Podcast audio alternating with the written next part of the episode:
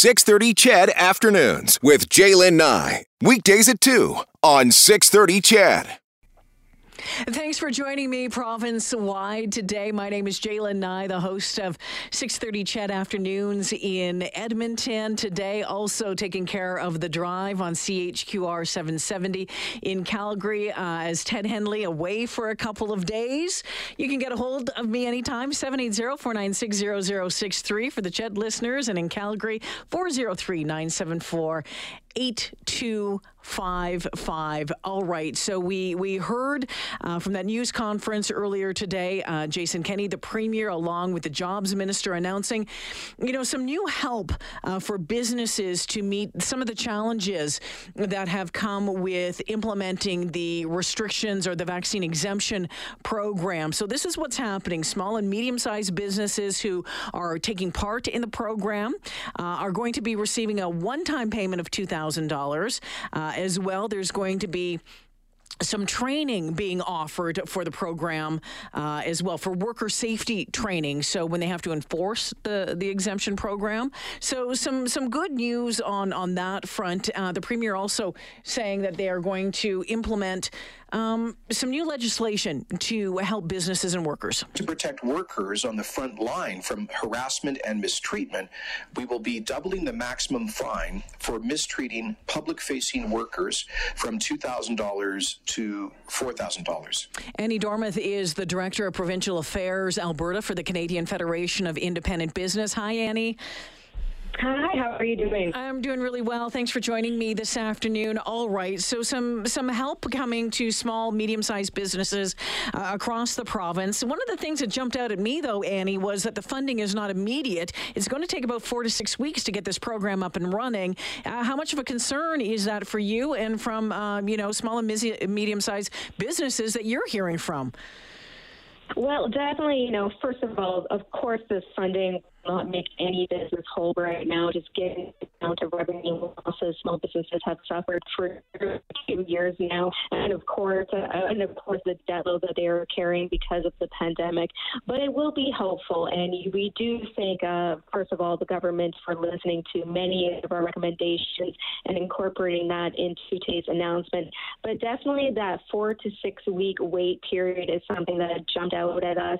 Um, small businesses are still no nowhere near back to making normal revenues um, across the province, only around 30% report being back to normal sales. So this funding is definitely needed now for small businesses. And, uh, you know, it is a little bit concerning also that period because we are still hearing from some small businesses and working with the government on getting funding uh, to business owners who are still waiting for that repayment of the SME relaunch mm-hmm. grant. So do call on the provincial government to hopefully um, speed up four to six weeks, um, make it you know quickly available now, and of course um, avoid some of the problems that happened uh, during the third launch of the SME relaunch grant. Annie Dormuth joining us this afternoon with the Canadian Federation of Independent uh, Business. Annie, this you know, when when the vaccine exemption program came into place a couple of weeks ago, we heard from a lot of businesses talking about the challenges that they were facing and, and the worries about security, safety, about implementing this program. Some businesses talking about hiring security, security guards to help them with this. The province announcing this $1 million to go towards towards training. What does that look like? Do you have any more details on on how that is going to unfold? How um, how business owners are going to be able to grab onto that and, and implement it?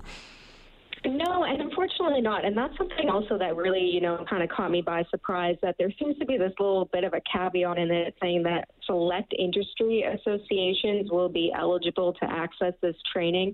Very important that, you know, this training is made eligible to all small businesses that are impacted or have chosen to implement the REP and not just limited to this, you know, select industry association. Still quite clear on that definition.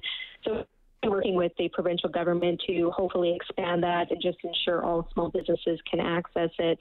Um, so definitely one thing again that did uh, caught my mm. eye in today's news release, and hopefully we can get some more further details from the government on that front. Yeah, and I think you know oftentimes when when any of these programs have been announced over the past 20 months, you know they come out and then we, we find out more details in the days to come, and we and you, you have to you have to figure it out and go through some fine lines here and there. Annie, before I let you go, um, you know it was interesting to hear as well about this leg- legislation uh, that they're working on to protect uh, businesses who require vaccinations for employees or put in place the, the REP program uh, from legal challenges. yeah, what have you been hearing from your from your members and, and from businesses across the province about the concern on that front?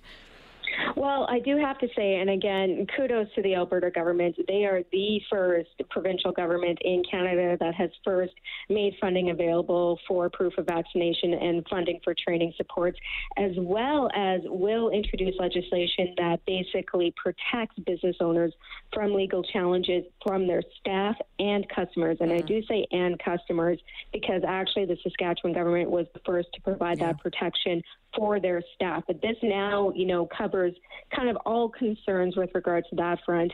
And what we have heard from business owners is one of their main concerns from, you know, any type of proof of vaccination across the country is that potential legal challenge or liability risk. Yeah. We have data that showed that, you know, 75%, 80% of Alberta small businesses, and I think that's that was the same number nationally, that did say governments were not doing enough to address that legal question mm. in any of their proof of vaccination mandates. So, very much kudos to the Alberta government for really listening to the voices of small businesses on that front and addressing that again on the employer employee relationship standpoint and also the customer side. Annie, sure appreciate making time for us this afternoon. Thanks for this. Of course. It's always great to be on the show. Yeah, take care. Annie Dormuth is the Director of Provincial Affairs Alberta for the Canadian Federation of Independent Business. You know, you talk about, you know, this protection from from legal challenges. I th- and I think that's that's really interesting. I have to tell you, I was at a I was a restaurant in Edmonton uh, a couple of weeks back and was talking with the uh, with the owners of the restaurant, and it's a it's a privately owned restaurant. It's not a chain restaurant, but they put in place that all of their employees needed to be vaccinated. And they lost a couple of employees, and there was, you know, the back and forth on that, but they thought that that was best. And I know I've heard from a lot of you over the past number of months, uh, well, actually, the past couple of weeks, mainly since this program was put in place, saying, okay, well, hey, you know what? I have to show proof of vaccination, but what about, you know, the serving staff and the rest of the employees who are there? There are, there are places, there are restaurants, there are you know, uh, venues that are saying, you know, this is what we're doing. And it was fascinating to listen to these restaurant owners saying, this is what we're going to do, and these are the reasons why we are doing it. Um, so, you know, if you get a chance and you're wondering, I mean, find the manager, talk to them, um, you know, have a have a reasonable conversation with them. Was uh, threw out a question for you earlier about this news about Pfizer Canada saying it's in the final stages of working with Health Canada on that formal request. So kids between 5 and 11 can be given the COVID 19 shot in the coming weeks. Asking you your thoughts